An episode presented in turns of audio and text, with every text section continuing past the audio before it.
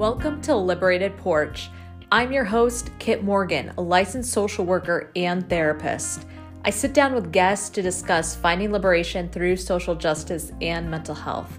In this episode, I sit down with Dr. Sarah Okey and we talk about addiction recovery through a harm reduction type standpoint. Dr. Sarah Okey has a PhD in clinical psychology with a decade of experience conducting scientific research on substance use and delivering therapeutic interventions for individuals with mental health problems. Sarah has authored numerous journal articles presented at national conferences and has taught multiple college level psychology courses. She's an advocate for spreading trustworthy and data driven information in the community so individuals can use science to help them decide what is best for themselves. Thank you so much for joining today, Sarah. Thank you so much for having me, Kit. It's wonderful to talk with you. Oh, for sure. I am so glad that I found your Instagram because whenever I saw the content that you were putting out about harm reduction and just in a really fun and easily accessible way. I was just like yes like we need more voices like this. Oh that that that's so kind of you. Thank you. It's so interesting how i started that instagram account. I've been searching for pages that have science and harm reduction and really quality information on social media and i couldn't find it and I, mm. I was mm. trying to search for all of the handles you know i was doing my due diligence and research as i as i like to do and there was just very few out there and so i decided to start my own and, and within that i found a you know a community like you included who's really passionate about science and providing information that uh, is backed by research to the community and um, it's it's really beautiful Oh, yeah, for sure. And I mean, whenever I'm working with clients, a lot of times clients are getting their psychoeducation from social media now. Mm-hmm. And whenever looking at getting the most research or the newest research, I should say, you know, we can get that from academic journals. But at the same point, reading academic journals isn't really accessible for people. No, the language is complicated and it's most often behind a paywall. So mm-hmm. if you don't want to pay $40 to read a long, kind of boring and complicated article, then yeah, you're you're you're kind of out of luck. Yeah, and all of the language in it too. People aren't really taught this unless if they had a statistics class and a lot of times people don't get a statistics class unless if they are in a certain field and are going to college and getting statistics. And so because of that i mean there's been a lot of spreading of misinformation about mm-hmm. science because of lack of statistic education. I really like that you bring that up. I think that's so important and Right. Even when you're looking at articles, the quality of the articles, the limitations of what they did, the stats that they did, uh, there, there's so much nuance in the articles that sometimes gets lost when you don't have that background or when you're reading a you know a media or a news article that talks about that research article and then before you know it some information that's not accurate is is being spread all over the place. And when you look at the the journal article or the research paper it's not really what it's saying. So there's there's a lot of work to be done. Yeah i mean addiction is very nuanced. I think that you know looking at things from a black and white perspective can sometimes bring people a certain amount of comfort because it seems like there's more solutions rather than nuances and then people kind of like that kind of comfort blanket. But at the same point black and white isn't really going to be solving what some of these very complex issues are. Yes yeah everything Just like everything else in life, substance use and addiction is not black and white. There's so much gray in between. And even when you look at addiction or substance use disorder in itself, there's a full spectrum of really mild substance use disorder all the way to really, really severe substance use disorder. And it's really common for us to only pay attention to the really severe substance use disorder when in reality, most people who have substance use problems generally fall in the mild uh, portion. Mm-hmm. And, you know, that's just also when we take a step back and look at our culture and our society. I mean, substance use is part of so many things that we do. It's part of celebrations, it's part of holidays and happy hours and, you know, Super Bowl advertisements. Substance use is everywhere. And so then when we, we try to create these black and white buckets, it it just a lot of things get overlooked. How could people start to know or become aware that they may have a mild substance use disorder rather than, let's say, casual substance use? Hmm. So, when people have, that's a great question. When people have a substance use disorder as diagnosed or as a mental health professional or health professional would would diagnose it would be within the Diagnostic and Statistical Manual of Mental Disorders, DSM-5. And within that, there are different categories. So, if you have a mild substance use disorder, then you would likely experience a couple problems with your use. So, that could be that you're using substances in larger amounts than you originally intend to. That could mean that you have a desire to cut down, but you end up always drinking or smoking anyways. It could mean that you have a tolerance for it. So you have to use more than you originally did. It might mean that you spend a lot of time thinking about it, or you notice that you're having persistent problems with your family or with work or you might not be doing activities that you used to do without using substances. And you don't have to have all of these things, right? If you have all of these things, that would be considered really severe substance use problems. But if you're noticing problems with your use, even just a couple of them, then that's an indication that you might want to turn towards what's going on and take a look at it with curiosity. So that way, you don't end up having more and more problems down the road. I think your question was how do you know if you have mild, you might have a mild mm-hmm. problem rather than casual use? Mm-hmm. I think it's just that distinction. If you're if you're experiencing problems with your use, then that's problematic. Yes if you're not experiencing problems with your use if you're you know having a night out you wake up feeling fine didn't have any problems with you know didn't have any fights your your body feels healthy you're able to rest and recuperate you don't feel like you have to use again or that's the only time you're having fun like those are the things that kind of differentiate whether you have healthy use or unhealthy use. What have you noticed in the work that you've done about like have have you noticed that there are some common factors for people early on in substance use disorders that they may be sharing in common with some of those early signs? Hmm.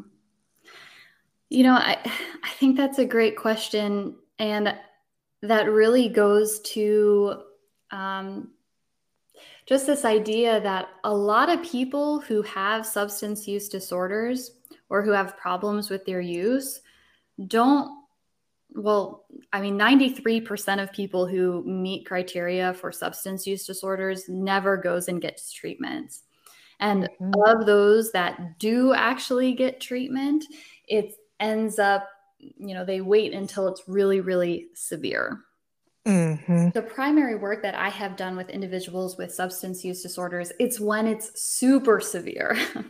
right. Because they're waiting for so long because they feel shame about getting treatment because they don't want to be sober when they get treatment and that's the only treatment approach or you know mm-hmm. one of the most pervasive treatment approaches out there they mm-hmm. don't know where to go it's too expensive so there's so many barriers to people receiving treatment and unfortunately a lot of the people don't receive treatment until it's the worst that it could get. Mm-hmm.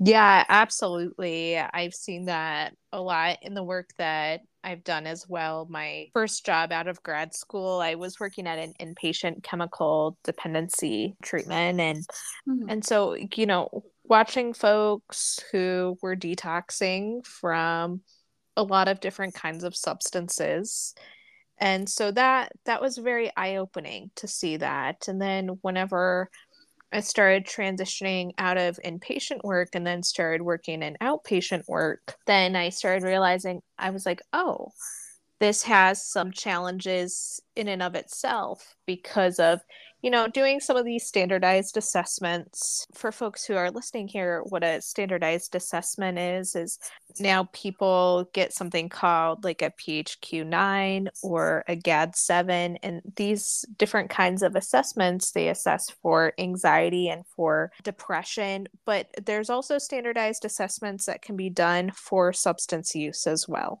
And a couple of the popular ones in New York State where I'm at is TAPS and Audit for substance use assessments. And so getting a read on these assessments can help me know more about a person's use and how it's affecting a person's life. And, you know, and I'll talk with folks about that. But because there has become this idea ingrained in our society about what a substance use disorder looks like, even in reflecting on some of these impacts, it's hard for a person to recognize that there is a spectrum of mild to severe substance use disorder because of showing the extremes mm-hmm. in education about what could happen if a person became dependent upon a substance or substances. Yeah. And there's a lot of fear there. Substance use disorders are mental health disorders, but the mm-hmm. way that our society and our system has treated individuals with substance use disorders have been criminalized. Yeah. Immoral. So really there's just huge kind of break of how we see other mental health problems like depression mm-hmm. and anxiety and PTSD and substance use disorders. And I, I, guess also to kind of touch base on this a little bit in terms of your last question about the common signs that I've seen of people who are starting to develop substance use disorders is when they're using substances to cope with something else that's going on. So if they're using mm-hmm. substances as a way to manage their anxiety, as a way to manage their depression, that can be one tool that can help mm-hmm. in the mm-hmm. short term. But if they're using it over and over and repeatedly, using substances to try to manage those things, that is a really high risk profile. Yes. Even in our field, there is this belief that people have about addiction being a moral condition. I have heard a lot in the healthcare field that people think that things such as lying or mm-hmm. stealing are symptoms of substance use disorders, where, to what my knowledge is, these are not symptoms and these mm-hmm. are part of discrimination. What are your thoughts about this? I completely agree with you. I, uh, oh, I, I yes, there's so many studies out there that show that there is so much bias that healthcare professionals have of that lying, stealing, dirty. Like there's really not a lot of evidence to back that up with. Um, and yeah, I, I really do think it kind of goes back to how addiction treatment has developed in our country. I mean, substance use has been around for all of human time. And really, when addiction and substance use recovery has been kind of really took root in the United States, it was with the temperance movement It was like mm-hmm. a religiously based, I think it was Protestant. They were really kind of limiting or banning alcohol consumption. And it was seen as like you were a sinner, you were immoral, you were being a transgressor against God. And kind of that with kind of the disease model has really created this idea of what addiction and substance use disorders are. And I think part of that identity is that there's that you're a sinner. You're you're wrong. You're you're corrupt. You're immoral. Okay. I find the history of this very very fascinating. I grew up evangelical. I, I grew up baptist. And so then something with the baptists is um, at least in the baptist sects that i grew up in they banned alcohol. They banned substance use. And so mm-hmm. there was a lot of secretive substance use that would happen. There was a lot of substance use disorders. All behind closed doors? All behind closed doors. Yep, 100%. I started doing a lot of research about the history of temperance and, and everything. Around that time, a lot of these women, whenever they were looking at women's rights, part of this too, they were looking at how they had been experiencing oppression in their homes and behind closed doors and getting physically abused, getting sexually abused. They were looking for a kind of reason for that. And um, and so alcohol ended up becoming the scapegoat for that. With part of this, I think it goes back to some of this grief that people who have survived abuse may be looking at as part of this bargaining of questioning why has this happened? And then blaming something that is not immoral or moral but something that is amoral. It is just a thing that does not have a moral to it because it is just a thing. And so that's just kind of what i've learned from it. And i know that I'll keep learning about this and you know and my perspectives can change over time. Yeah, oh that's such a good point. Thanks for for bringing that up and going back to kind of that point of you growing up and there was a lot of substance use behind closed doors if you have to do it behind closed doors like and it's completely banned in the community that you're with how much guilt and shame has to come up how difficult would it be to go seek treatment mm-hmm. or to say i have a problem if the act that you're what it is that you're doing is seen as bad. Yes. Yes, definitely. Whenever I was working primarily in substance use disorder treatment, and because whenever I started my therapy career, it was before New York State had really looked at things from a more integrative type standpoint. They had, you know, more so separated substance use disorder treatment and mental health mm-hmm. disorder treatment. So this has changed since I started. But I would often get asked by people who were diagnosed with alcohol use disorder when did this become an addiction for me? And I mean, my response is a simplistic response where, you know, it's a lot more nuanced than this, but I would usually ask a question right back when did you start drinking alcohol in secret mm. and whenever people would hear that question back, it was just like you could see like a light bulb come on, you know, because there's a lot of shame that is involved in substance use disorders and i've thought about like wow like if substances and substance use could be talked about with less shame more acceptance more education more science then would we see less substance use disorders? Yeah. Oh, I, I love that question of when did you when did you start doing this in secret? When did you when did you start having to hide your use? I, I think that's such a beautiful and yeah, simple question for people to reflect on. And I really like that. Substance use disorders it takes a while to get there, a repeated pattern of use. And so it would be nice if we were able to talk about it more because, like I mentioned before, it is part of our culture. If we're able to start talking about it more, then we would be able to one, prevent it from becoming bad or from starting to have problems. And two, we would be able to get people in the door for treatment sooner rather than later. Yes. Oh, Yes.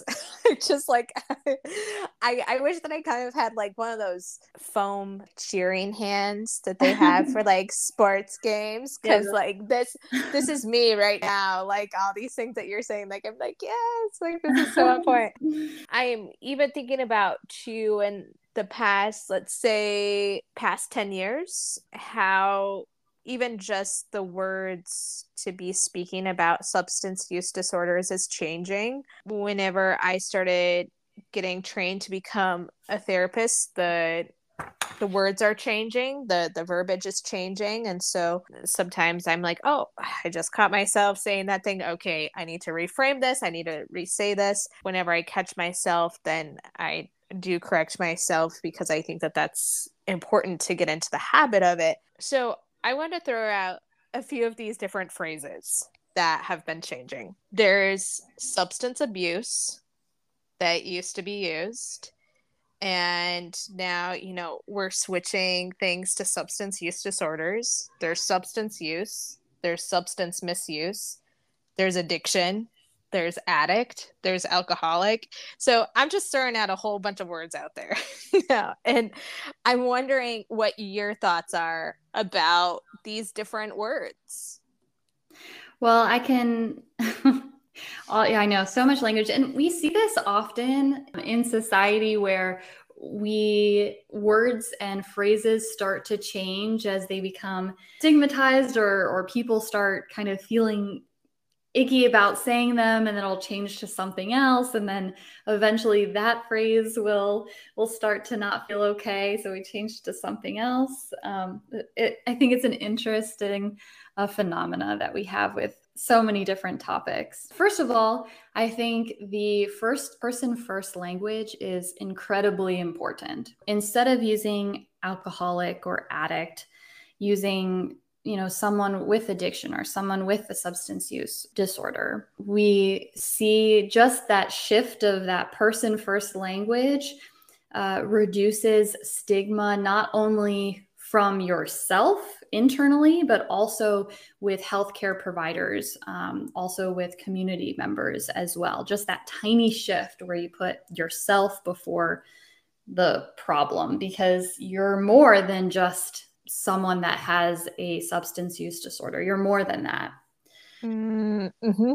I've got a follow up question here for you about this because whenever I tried implementing person first language with people in addictions treatment, I was met with yes, but yeah. sorry, I'm i already know. Yeah, I you already know what I'm gonna say they say, but that's not what the big book says. Yeah. Mm-hmm. Yeah, you knew that that was exactly what I was going to say. That that's why I was smiling there because you know we may live and work in completely different places, but this is how much impact 12 steps has had on people. Yes. And so, you know, so then what ends up happening is, you know, then there's people who say, well, I was able to get sober because of 12 steps, but they may not be sober at that point, or they may have relapsed. And so trying to teach new skills, but then it, it's hard because of how influential this has been. And, you know, it's looked at as, as being a Bible in a mm-hmm. way. Yeah. So and- I'm wondering how you address that with empathy and compassion, you know? Yeah. I it's so important to acknowledge that AA and 12 step have helped so many people.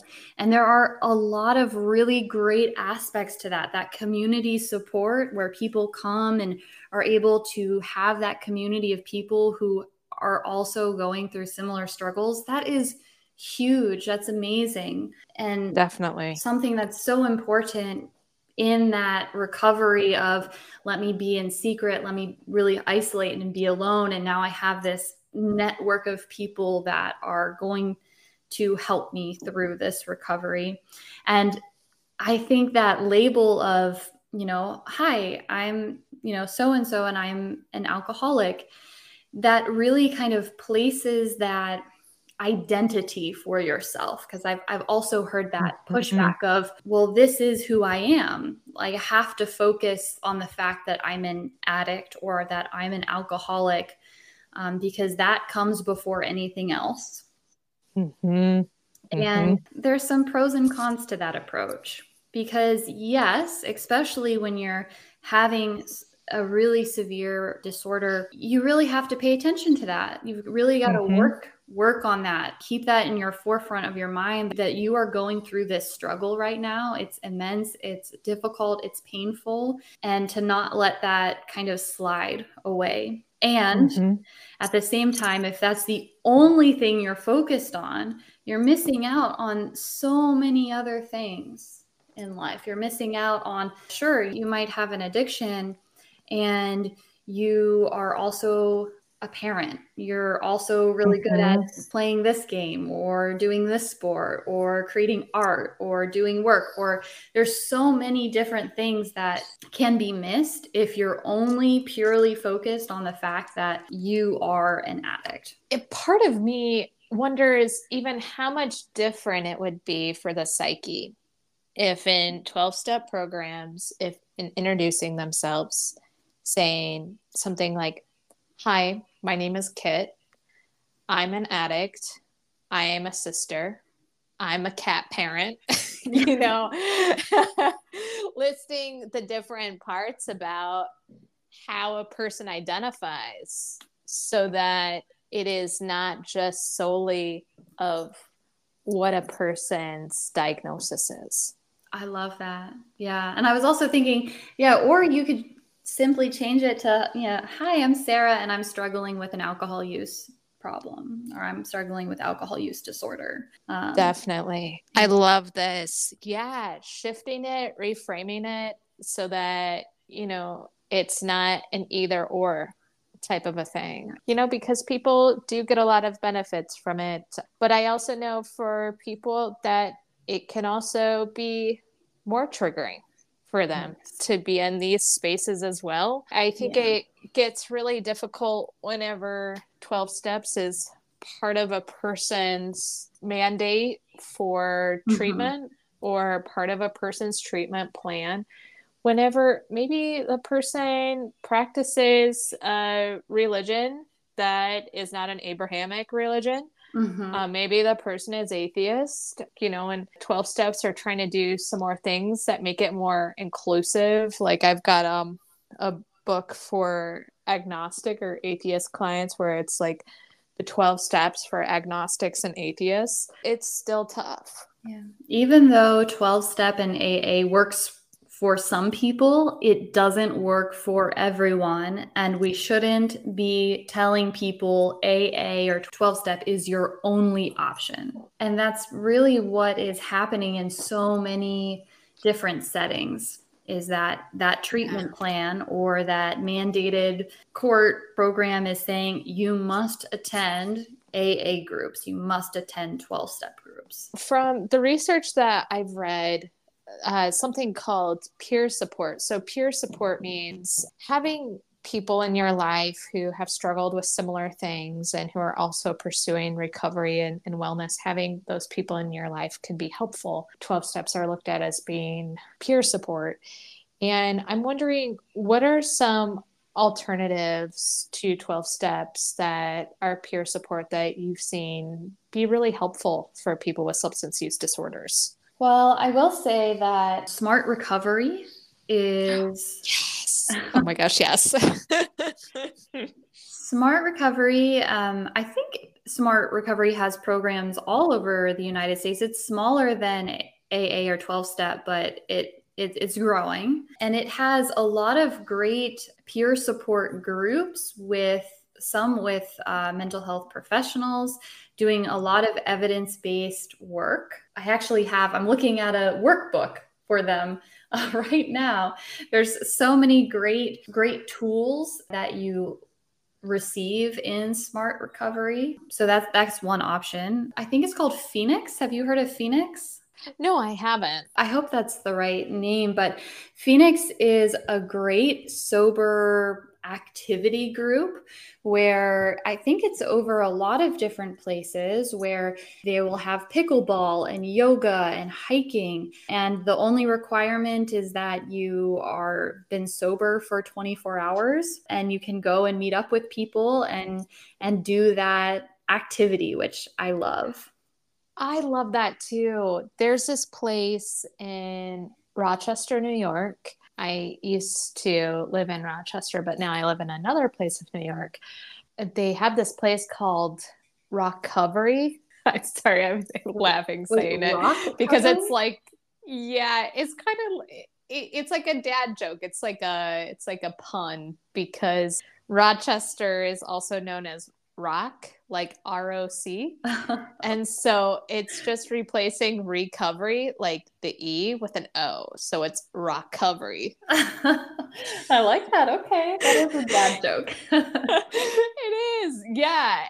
And and so they're they're pretty cool over there. And they have um a gym there and so they will do fitness classes with each other um I am based in the Adirondacks now, which are these gorgeous mountains. And so they will travel um, like five hours to go on like a hiking and camping trip in the Adirondacks. Oh, neat. Yeah. So these different things where I think that this is really, really cool. And I wish that there were some more things like this around. Yeah. Well, and, and, I love that. And I I I think there are so many. Uh, well, more is needed, but what I think mm-hmm. is really needed that I and maybe you have some resources um, that I'm unaware of is are people who don't necessarily want to be sober because mm-hmm. what I have found is that most community uh, community supports it's really that you're sober from everything um, or there's not any support system or network. And are you are you familiar with MHA? No, what is that? So MHA is the Mental Health Alliance or Association. I'm trying to remember. Um, but with them, they are just what what I've seen. They've been really awesome, and so um, one place where I lived, they even had a needle exchange. Um, and hmm. so, which was great of having that so that people could reduce the risk of having transmitted infections from substance use. And they had different groups there. Um, they would have like arts groups, crafts groups, um, equine groups, um, just basically whatever was in the area, they would have different groups led by volunteers for it. Um, and they looked at things from a harm reduction model, which was very, very controversial in the community that I lived in. But um, it ended up really helping and saving lives. I love that. I, yeah, I, people sometimes or some people think that harm reduction means promoting use. And that's really not what it's all about. It's it's really aimed towards if someone chooses to use how can we how can we support them to make sure that they're not going to use in a way that's going to cause significant adverse injury or death? And Yes. Sometimes harm reduction too is abstinence. Sometimes harm reduction is saying, mm-hmm. you know what, I I know that once I start drinking, I'm going to keep starting. So or keep going. So I'm going to choose not to drink. That that is also harm reduction. Mm-hmm. Um, mm-hmm. Definitely, and I mean, I'm seeing more people becoming aware and accepting of this idea, but I'm seeing it have more awareness and acceptance of an idea of, for instance, if a person was addicted to pill opioids or heroin or, or fentanyl, that then um, they're like, oh, harm reduction. Okay. Methadone, Suboxone, that's okay. Like, uh, thumbs up, you know, but they don't look at harm reduction for other substance use disorders. Right. Yes. Yeah. And the best harm reduction is the prevention of of giving people informed knowledge for people to say, um, you know, if I'm going to use, here are the ways that I can do it that will um, that will make sure that I am safe. Uh, but I, I, do agree with you that a lot of people are becoming a lot more uh, lenient, or not lenient, um, accepting of methadone or or medication assisted opioid use disorder, and it you know i'm curious to see as time goes on and as time progresses whether you know needle exchange programs and and and other you know harm reduction for other substances whether that will become a little bit more um, accepted as well and less controversial. Hmm yeah absolutely. Whenever i'm thinking about education too i i mean it's it could be really challenging to be changing um, like K through 12 education. Um, so I, I guess I'm I'm thinking more along the lines of having some changes of university or, or college education about these kinds of things and then having those people start you know going into their communities and then starting to change the dialogue in, in their communities and, and also in their schools. And i guess i'm i'm wondering if if you're seeing or noticing if there's a, a positive shift that's happening in colleges and universities of teaching people more about harm reduction rather than abstinence based only education or if you're still seeing that there's a lot of um, stigma and discrimination that's taught about substance use disorders? Hmm. There's a little bit of both, I think. Um, mm-hmm. It there's still, you know, I, I guess when I I think about harm reduction, especially for younger younger folks, I, I, I, I kind of relate harm reduction with substance use with um, harm reduction for sex, like the abstinence only mm. for sex education. We know that doesn't really work. Uh, mm-hmm. It's the harm reduction where you're saying if you're choosing to have sex, here are things that you can do to protect yourself. Um, mm-hmm. And so I I have seen uh, on university campuses that um, more of the uh, descriptive knowledge of, you know, if you're choosing to drink, this is how much drinks people tend to use. This is how much you might need to, um, you know, uh, to make sure that you're going to get home safely. Um, and so I do see some of that. And I think there is a lot of pushback for every harm reduction um, or for most harm reduction platforms still of people that are really afraid that that anything other than abstinence is promoting use mm, and mm-hmm. i i think as with so many so many topics today there is there is polarization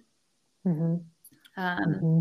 and that being said i don't want to be completely downer because i do think that there are a lot of positive changes happening and we we have a lot more to go i'm curious what what, yeah. what is your what have you seen oh um i oh I think with part of my perspective of things that I've seen, I've seen some things that maybe a little bit out of the ordinary and why I say it like that is because like I mentioned before I I grew up evangelical. And so um, because of that like my undergrad I was given like long story short I was given no other option than to go to an evangelical university it was either that or the streets for me mm-hmm. um, and so I decided to go to Liberty University and um, and like first semester once i got there i'm like okay i'm deconverting. Um and uh, and i was like i'm gonna take as many credits as possible and i'm gonna get out of here.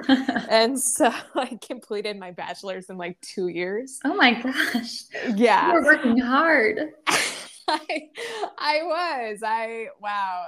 That that's a that's a story for another day. But um but basically in going to the largest um, evangelical university in the world and um, and just hearing the teachings there and um, and just hearing from other people's experiences in religious based education then what would end up happening is i would hear a lot different of education styles and um and then sometimes what what happens is you know it's like we look at the religious um people um at, at this point and and sometimes they have more financial means or more means to ways of scholarship to be able to um, get young people education at Christian universities. So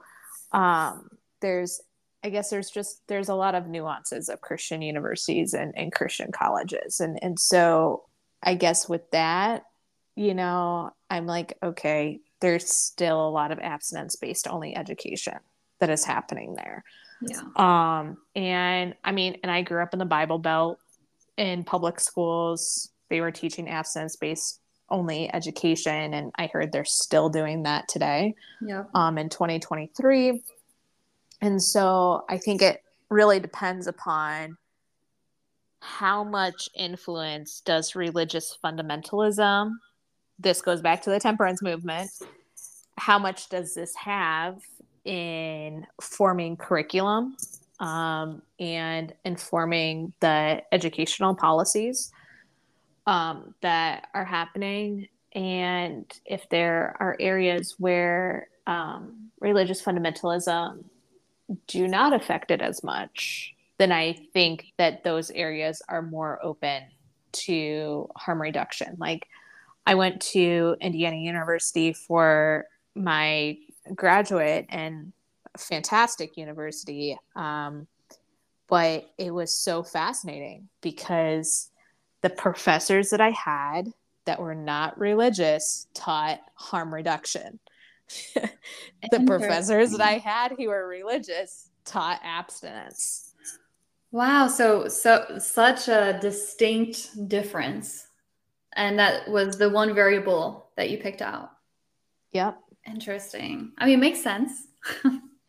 yeah, you know, I I was a student who really wanted to get to know my professors, you know. I felt just like um in ways where I was like, you know, I didn't really care for my undergrad education. I, I did learn some good things, but I was like, okay, like Indiana University, like this is where I really wanted to be. And so I was like, so I'm going to take every opportunity to be able to learn, which meant also getting to know my professors. And that, that was honestly um, one of the greatest gifts, I would say, of my graduate program of having – professors who were like, yeah, like, you know, I'll talk with you on the phone or, you know, or we can, you know, grab a bite or whatever, you know, um, which was just really beautiful. But I, I think with part of this, yeah, totally. And I guess like as I'm saying this out loud, I think part of this, like people in our field need to be doing shadow work because otherwise then it's going to affect our responses Mm. Yeah, can you say more about that? Yeah, like shadow work in a way like um for instance, like in my graduate program, our the the first year of it was about identifying our biases and challenging our biases and how that formed from our past experiences and that's um like what i consider shadow work to part of it to to be about and so i don't think that this is something that is as taught in other programs um, from what i've heard from other folks um, and so I think that it would be good to be including this in education about identifying the biases rather than pretending like we don't have them right. and then challenging them. Yes, we all have biases. We all have uh, backgrounds that have influenced how we think and how we feel about different topics. And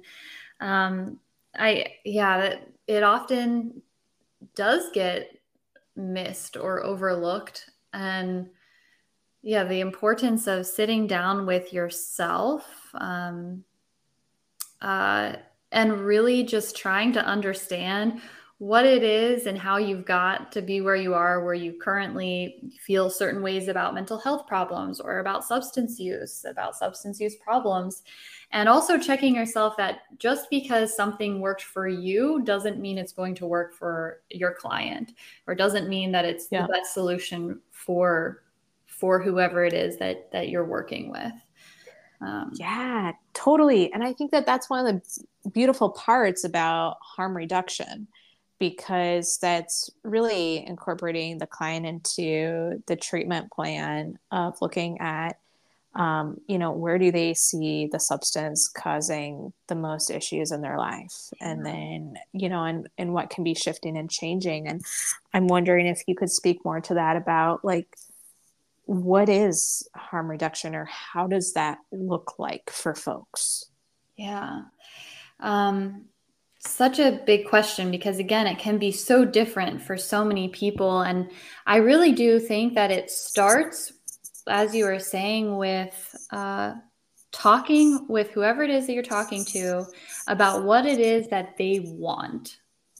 I think oftentimes a lot of our our treatment uh, services right now are kind of prescribe oh you want to be sober. You're coming here to mm. be sober as opposed to saying hi, let's sit down. What is working for you and what's not working for you? Mm-hmm. And mm-hmm. then once you talk with them and get a fuller understanding, a big comprehensive understanding about what it is that uh, that's that they're struggling with, what it is that they're hoping for, um, and uh, we can start getting a little bit of a better understanding of what are the different targets um, to enhance your quality of life. It's not it the sure maybe being sober is part of getting a higher quality of life, but being sober doesn't mean you're going to have a great life.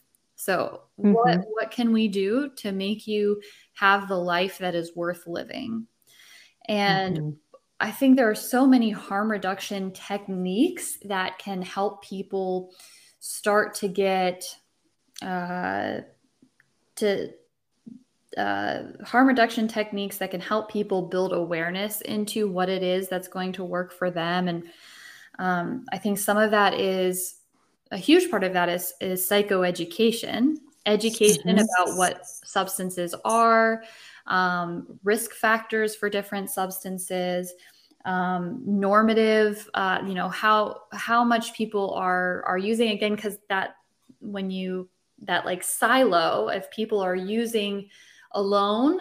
Um, mm-hmm. There sometimes uh, you know, we, you know, if we're using alone, if we're not using around other people, it's hard to understand how much people are actually using. So having that kind of normative data, um, mm-hmm. uh, talking about pros and cons. There's pros and cons to everything. Let's talk about what it is that you really like about using. I think sometimes mm-hmm. people get afraid of that language, but there's a reason why people are using it's doing something yes. for them so if we can figure out what it is that yeah. it's doing um, what the benefit is then mm-hmm. and what the consequences are um, mm-hmm. really kind of tackling their insight into their frequency of use why they're using, how much they're using, when they started using, um, and developing kind of intentional, um, intentional set and settings, um, safety plans, starting if they want to reduce their use, figuring out small baby steps. And then also, if they do lapse or if they do make a mistake, if they do go back to whatever it is that they don't want to be doing, have it be a, a compassionate uh, area. It's not a you've mm-hmm. lost all of your progress. It, yeah. The amount of times that I've seen someone um, in a you know abstinence based treatment program come back and they've relapsed and you know that thought of well i've had one i had one drink so i might as well have had 10 um, because all of my progress was lost if we yeah i mm-hmm. I, I wonder if you've experienced this because I feel like that's so prevalent of if I make a mistake, I've completely failed, as opposed to, okay, I've made a mistake. Let me learn from that experience and keep moving forward. There's this thought that I had as you were saying that, and it was please stop counting the days. Yeah. Yeah. Because in counting these days, there's so much dissonance of saying, Hi, I'm Kit, I'm an addict, and I have X number of days sober. Right. Um, and it can really um, there can be it, it can increase risk for for people and um and that that could be a, a whole other podcast in and of itself um right. of of talking about that um right yeah it's it's hard Right. And you're also comparing yourself like, uh, oh, well, mm-hmm. I only have 30 days. So I, sh- you know, but I used to have, you know, five years on my belt. Um, it's yeah. like, there's, it, yeah, there's, and there's also nuance to that too, right? Like if, if mm-hmm. that's your goal, then I, I want, I want you to celebrate that accomplishment and and if you just place all of that into your basket of if I ever have one use again, if I ever have one sip again, then you know, take all those tokens away from me because I'm a complete failure. That is so detrimental to any mental health. Uh, you know, that is kind of relating it to a depressive episode, right? Like if you, mm-hmm. if you know, you you get out of a depressive episode, you say, okay, great, I'm so happy. And then once you go back in it, you know, are you a complete failure? No, you've learned tools. You're able to to handle. Um, you're able to know what to do in this time of need, um, and you're able to move through it as opposed to say, well, I've I've failed. Might as well give up and and go full fledged into whatever it is that that I don't want to do.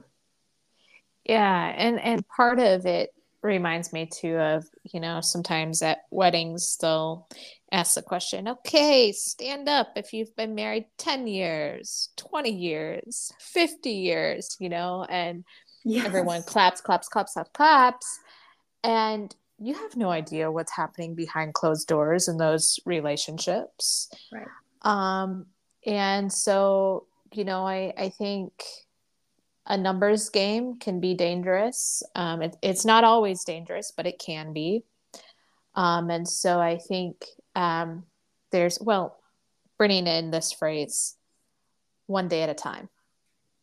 Mm-hmm. And um, that was a, phrase that was taught to me by um, some of my patients uh, early on in my career. And it is just such a beautiful phrase, one day at a time and I think that that's one of the best things that can really guide a person whenever being in the recovery process. Mm-hmm. Yes. Yeah. So important that one day at a time. Let's that's really that let's open up and let's experience what's happening right here, right now. And then we can move forward stronger mm-hmm. to the next moment of time. Oh my goodness, yes.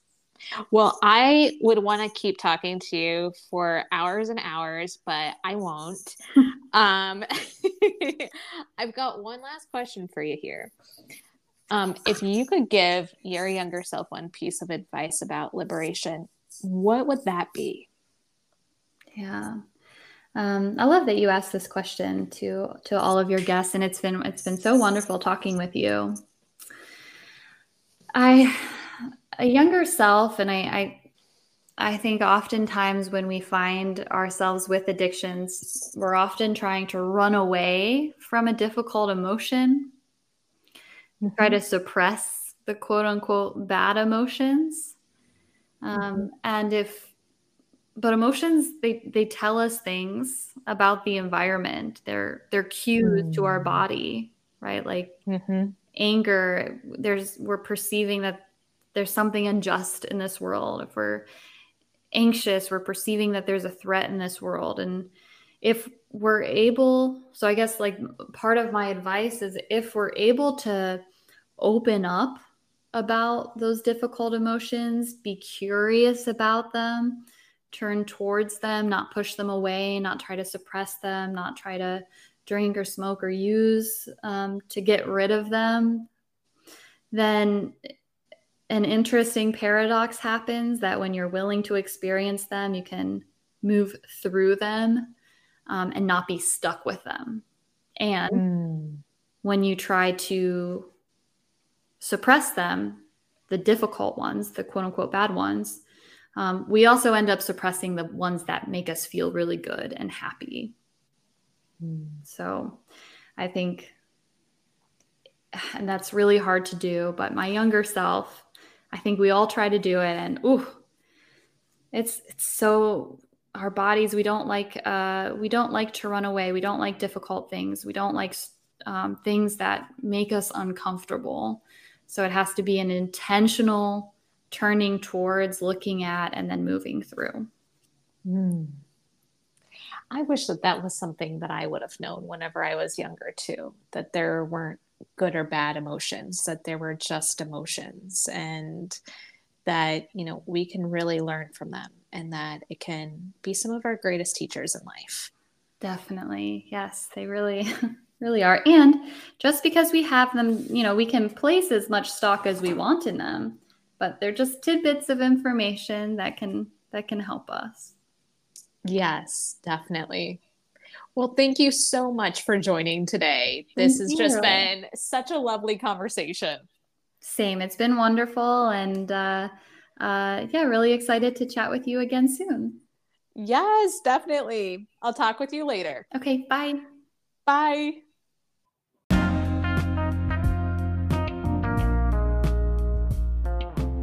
You enjoyed this podcast, please rate and subscribe this podcast wherever you listen to podcasts. And if you would be interested in being a guest on this podcast, reach out to me in my Instagram, which is the Liberated Porch.